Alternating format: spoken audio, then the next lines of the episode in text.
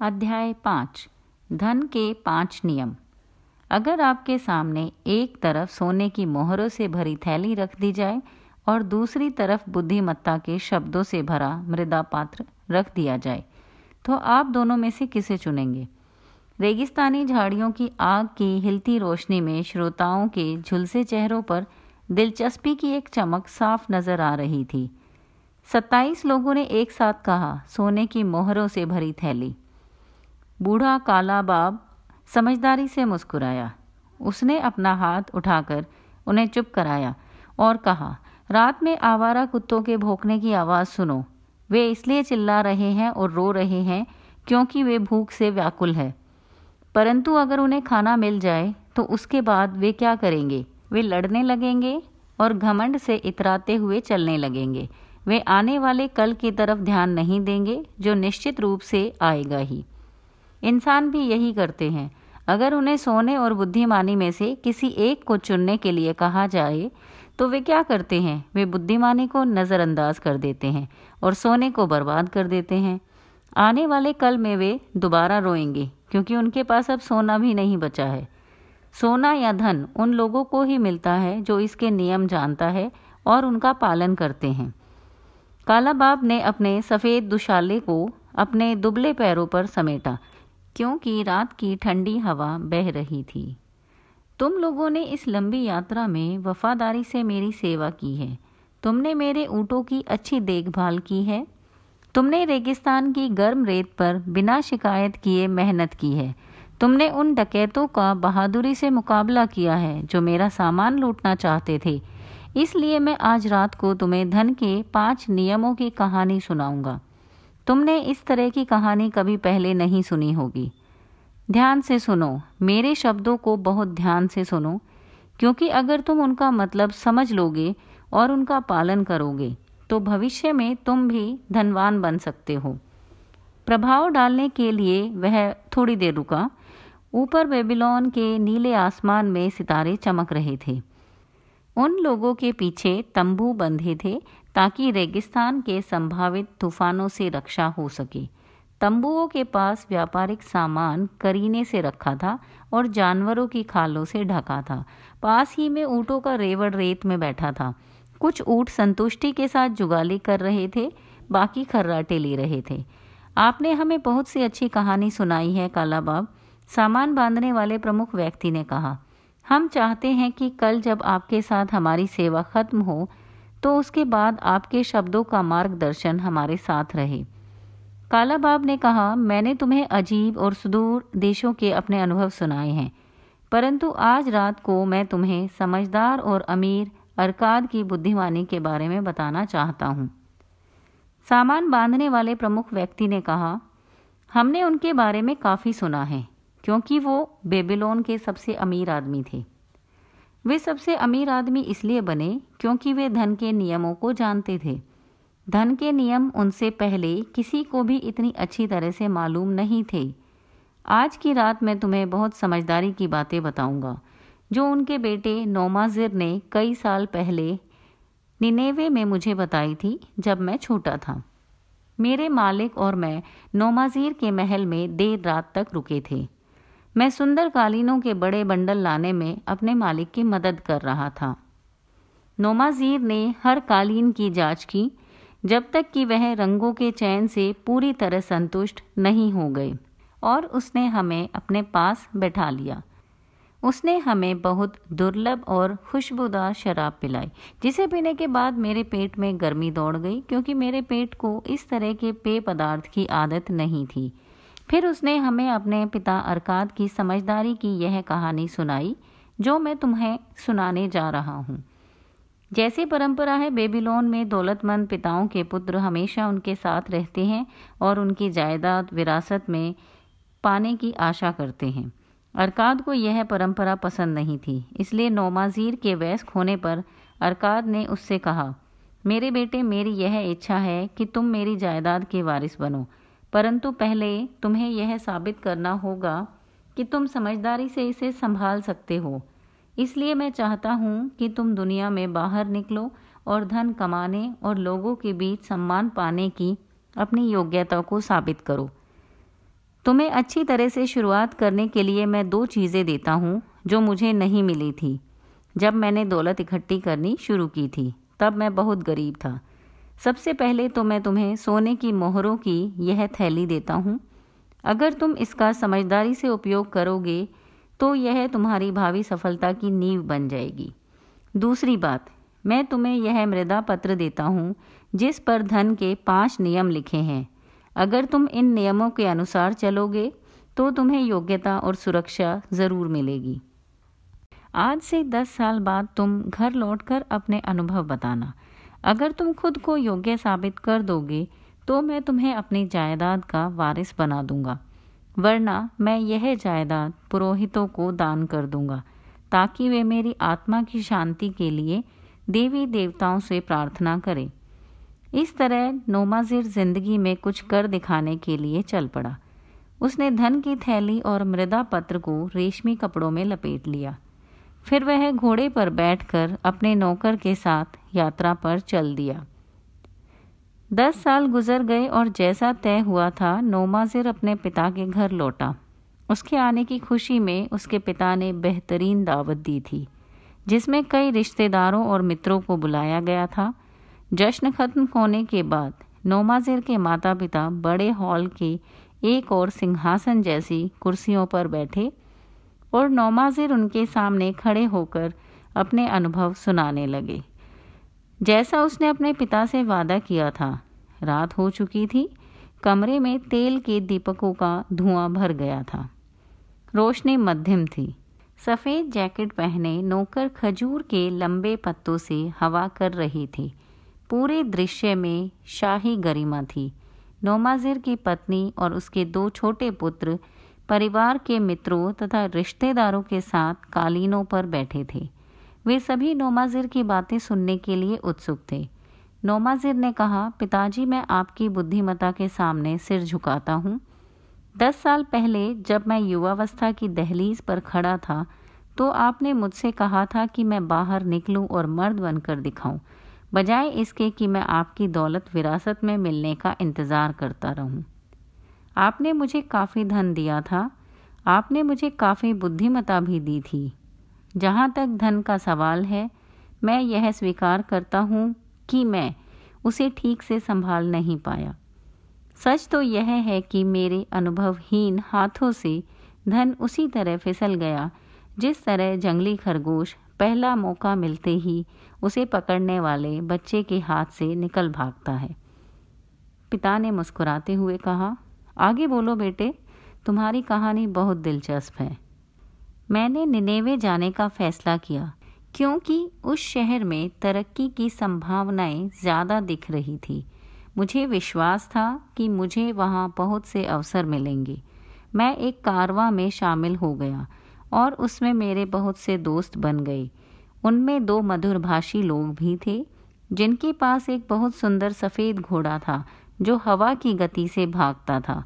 यात्रा के दौरान उन्होंने मुझे विश्वास में लेकर बताया कि वे निनेवे में एक दौलतमंद आदमी है, जिसके पास इतना तेज़ घोड़ा है कि वह कभी नहीं हारा है। उसके मालिक को यकीन है कि दुनिया का कोई घोड़ा उससे तेज़ नहीं भाग सकता। वे लोग अपनी रकम को दाव पर लगाने जा रहे हैं कि वह घोड़ा बेबीलोन के सारे घोड़ों से ज़्यादा तेज़ भाग सकता है। मेरे मित्रों ने कहा कि उस घोड़े के सामने उनका घोड़ा तो एक कमज़ोर खच्चर है, जिसे बहुत आसानी से हराया जा सकता है। उन्होंने मुझ पर कृपा दिखाते हुए मुझे भी उस दाव में हिस्सेदार बना लिया। मैं इस योजना पर मोहित था। हमारा घोड़ा बुरी और ज़्यादातर हार गया। मैंने अपना धन गवा दिया। यह सुनकर अरकाद को हँसी आ गई। बाद में मुझे पता चला कि वह उन धोखेबाजों की चालाकी भरी योजना थी और वे लगातार कारवा में अपने शिकार की तलाश में यात्रा करते हैं। निनेवे का वह आदमी उनका पार्टनर था और वे लोग दाव पर लगाए गए पैसे को आपस में बांट लेते थे। इस चालबाजी ने मुझे सतर्क रहने का पहला सबक सिखाया। जल्द ही मुझे एक और इतना ही कटु अनुभव होने वाला था। कारवा में एक और युवक मेरा मित्र बन गया था। उसके माता पिता दौलतमंद थे और वह भी मेरी ही तरह व्यवसाय करने के लिए निनेवे जा रहा था।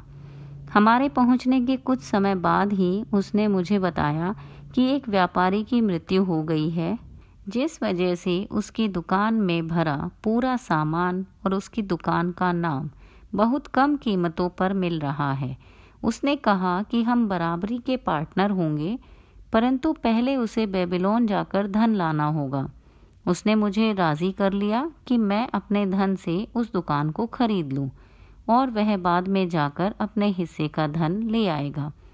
चूँकि दुकान में बाद में भी धन की ज़रूरत पड़नी थी, इसलिए मैं इसके लिए तैयार हो गया।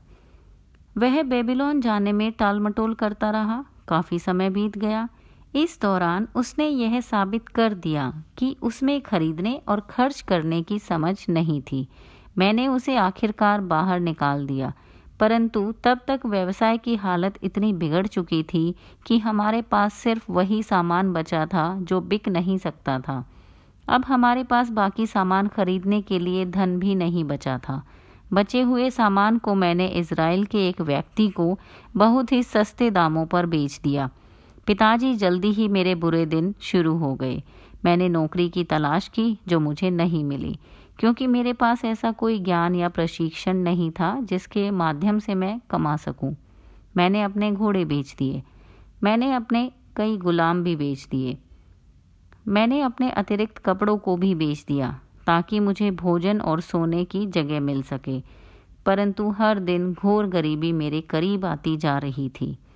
लेकिन उन दुख भरे दिनों में भी यह याद रहा कि आपको मुझ पर विश्वास था।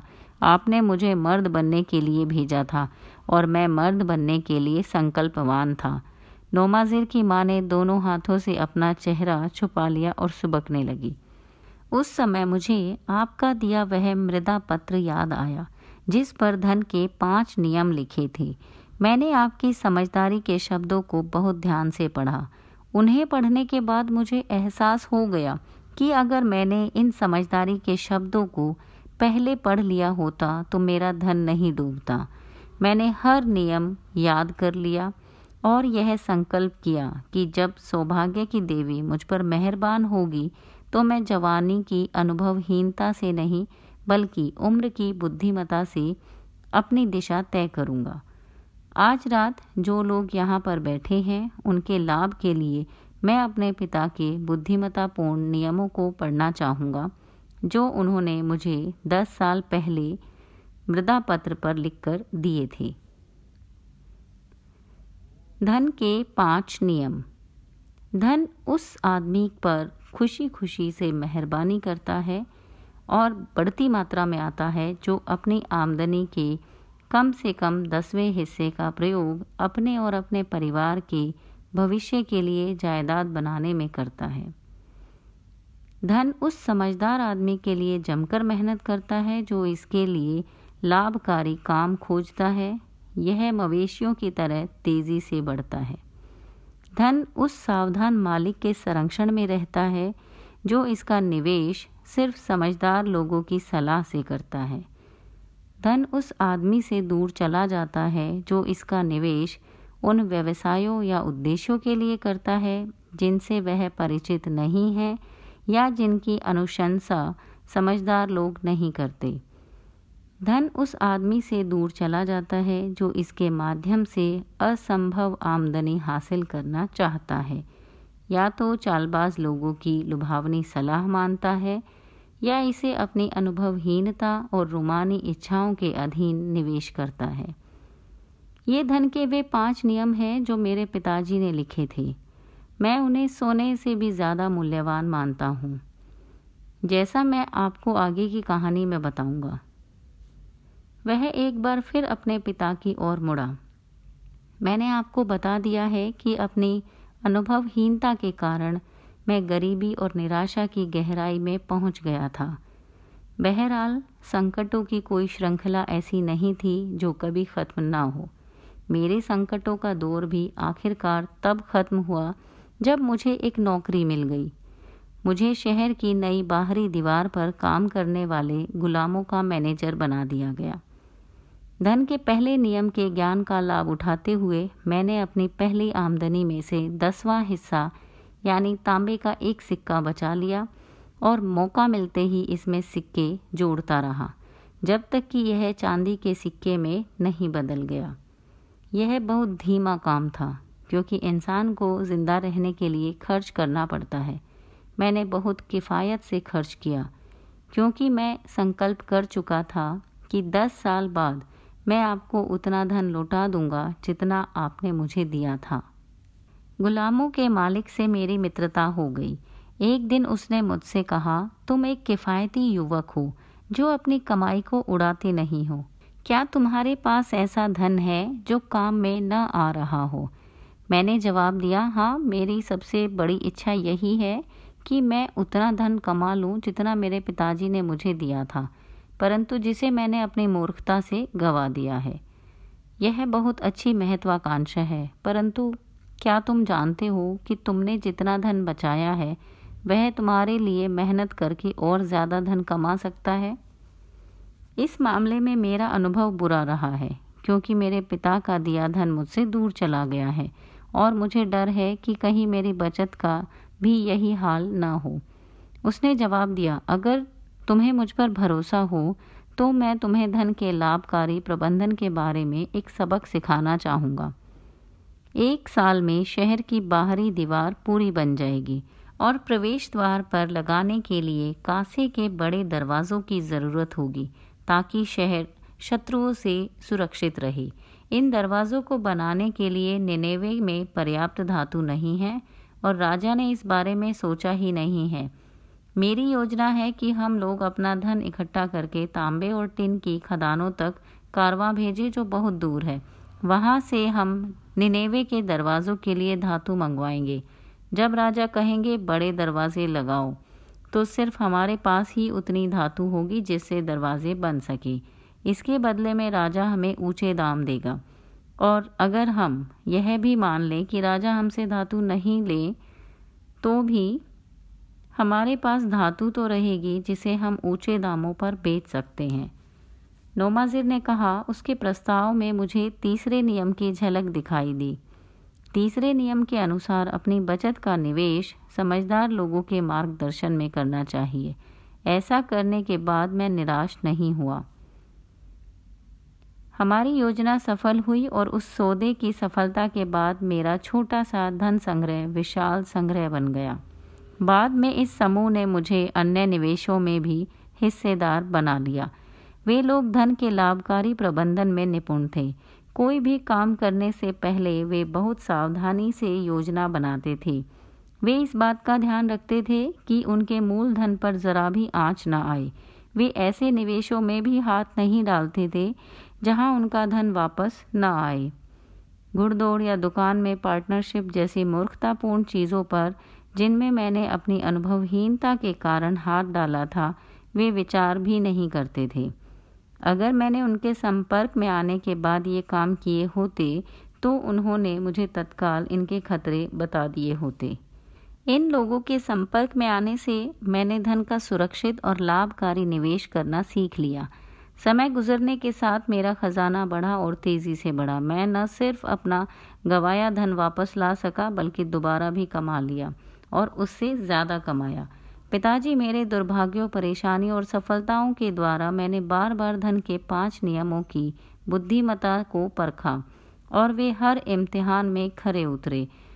जिस व्यक्ति को धन के इन पाँच नियमों का ज्ञान नहीं है, उसके पास धन वैसे तो आता ही नहीं है और आता भी है तो जल्दी ही चला जाता है। परंतु जो इन पाँच नियमों का पालन करता है, उसके पास धन आता है और उसके वफादार सेवक की तरह काम करता रहता है। नोमाजिर ने बोलना बंद कर दिया और कमरे में पीछे खड़े गुलाम को इशारा किया। गुलाम एक एक करके चमड़े के तीन भारी थैले लेकर आया। नोमाजिर ने उनमें से एक को उठाकर अपने पिता के सामने रखा और कहा, आपने मुझे सोने की एक थैली दी थी, जिसमें बेबीलोन का सोना था। उसके एवज में मैं आपको उतने ही वज़न की निनेवे के सोने की थैली लौटा रहा हूँ। सब लोग यह बात मानेंगे कि बिल्कुल बराबरी का सौदा है। आपने मुझे बुद्धिमत्ता से भरा मृदा पत्र दिया था। उसके एवज में मैं आपको सोने की दो थैलियाँ लौटा रहा हूँ। यह कहते हुए उसने गुलाम से बाकी दोनों थैलियाँ ली और उन्हें भी अपने पिता के सामने फर्श पर रख दिया। पिताजी, इस तरह मैं आपके सामने यह साबित कर रहा हूँ कि मैं आपकी बुद्धिमत्ता को आपके धन से ज़्यादा मूल्यवान मानता हूँ। बहरहाल बुद्धिमत्ता के मूल्य को सोने की थैलियों से नहीं तोला जा सकता। बुद्धिमत्ता न हो तो धन अमीर आदमी से भी जल्दी ही दूर चला जाता है, लेकिन बुद्धिमत्ता होने पर गरीब आदमी भी धन को हासिल कर सकता है। जैसा सोने की मोहरों से भरी इन तीन थैलियों से साबित होता है पिताजी मुझे आपके सामने खड़े होकर यह कहने में बहुत संतोष हो रहा है कि आपकी समझदारी के कारण मैं अमीर और सम्मानित बनने में सफल हुआ। पिताजी ने नोमाजिर के सिर पर अपना हाथ फिराया और बोले, तुमने अपने सबक अच्छी तरह से सीख लिए हैं और मैं खुशकिस्मत हूँ जो मुझे इतना योग्य पुत्र मिला है। अब मैं तुम्हें अपनी दौलत सौंप सकता हूँ। काला बाप ने अपनी कहानी ख़त्म की और श्रोताओं को देखा। उसने पूछा, नोमाजिर की कहानी से तुमने क्या सीखा? तुम में से कौन अपने पिता या ससुर के पास जाकर अपनी आमदनी के बुद्धिमत्तापूर्ण प्रबंधन का हिसाब दे सकता है? ये सम्मानित लोग क्या सोचेंगे? अगर तुम यह कहोगे, मैंने काफ़ी यात्रा की है, बहुत कुछ सीखा है, काफ़ी मेहनत की है और काफ़ी कमाया है, परंतु मैं ज़्यादा धन बचा नहीं पाया हूँ। कुछ धन मैंने समझदारी से खर्च किया, कुछ मूर्खता से और बाकी मैंने ना समझी में गवा दिया।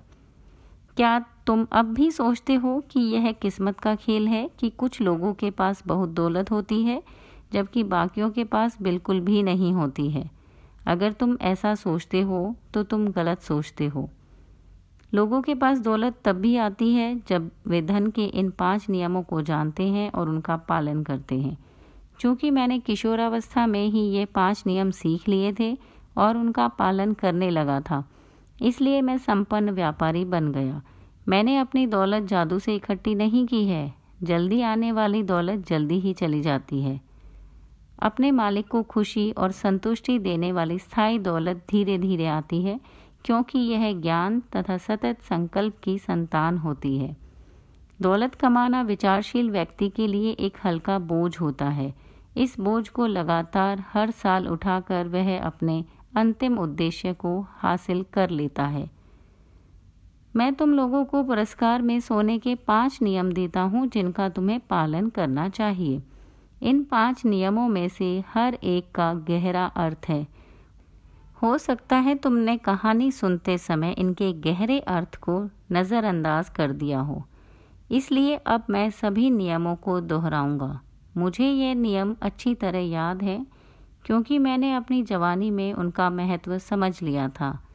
और मैं तब तक चैन से नहीं बैठा जब तक कि वे मुझे पूरी तरह से याद नहीं हो गए। धन का पहला नियम, धन उस आदमी के पास खुशी खुशी आता है और बढ़ती मात्रा में आता है जो अपनी आमदनी के कम से कम कुछ हिस्से को भविष्य के लिए, जायदाद बनाने के लिए तैयार करता है।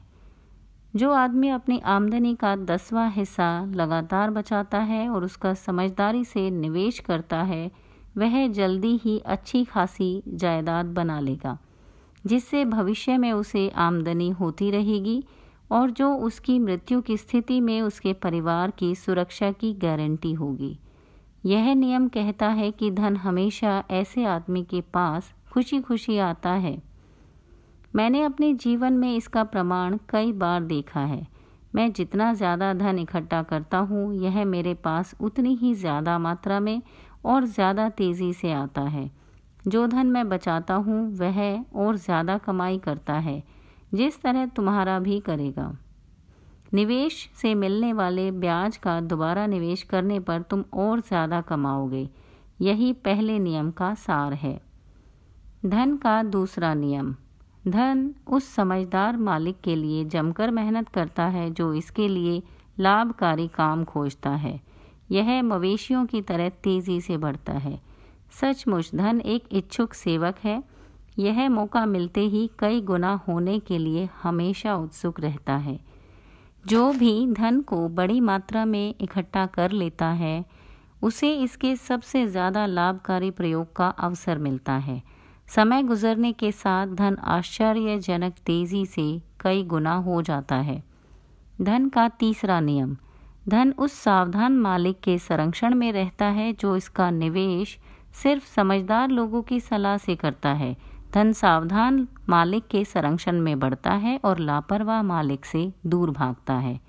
जो व्यक्ति धन के प्रबंधन में समझदार लोगों की सलाह लेता है वह जल्दी ही यह सीख लेता है कि अपने धन को जोखिम में डालने की बजाय उसे सुरक्षित रखने और लगातार बढ़ते देखने में ही सच्चा आनंद मिलता है।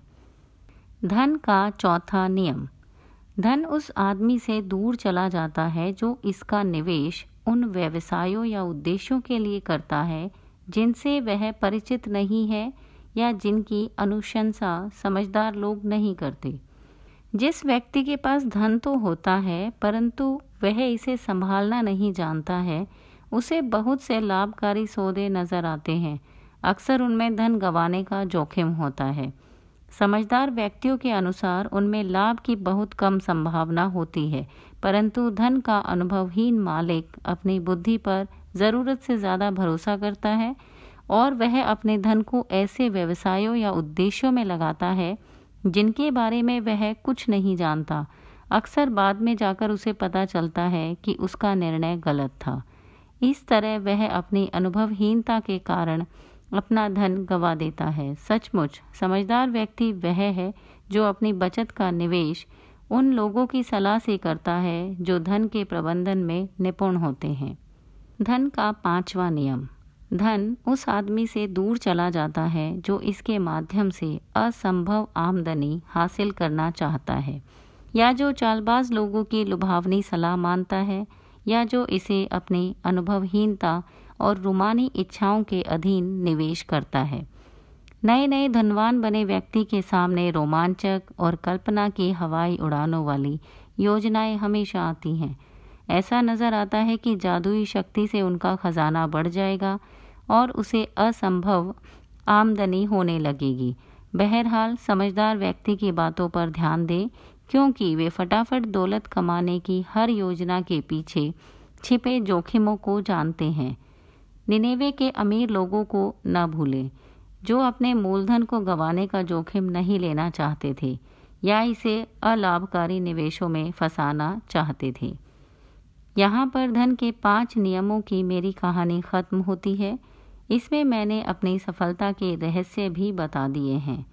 बहरहाल, ये रहस्य नहीं बल्कि सच्चाइयाँ हैं, जो हर इंसान को पहले सीखना होगा और फिर इन पर अमल करना होगा। तभी वह ज़्यादातर लोगों के समूह से बाहर निकल सकते हैं, जो आवारा कुत्तों की तरह हर दिन अपने भोजन के ही बारे में चिंता करते रहते हैं। कल हम बेबीलोन में प्रवेश करेंगे। देखो बेल के मंदिर के ऊपर हमेशा जलने वाली ज्योति को देखो। सुनहरा शहर हमारे सामने है। कल तुम में से हर एक के पास धन होगा, जिसे तुमने अपनी वफादारी भरी सेवा से कमाया है। आज से दस साल बाद तुम इस धन के बारे में क्या कहोगे? अगर तुम नौमाजिर की तरह अपने धन के एक हिस्से से जायदाद बनाना शुरू करोगे और अरकाद की बुद्धिमता से मार्गदर्शन लोगे तो यह तय है कि दस साल बाद अरकाद के पुत्र की तरह तुम भी अमीर और सम्मानित बन जाओगे। हमारे समझदारी भरे काम हमेशा हमें ज़िंदगी भर खुशी देते हैं और हमारी मदद करते हैं।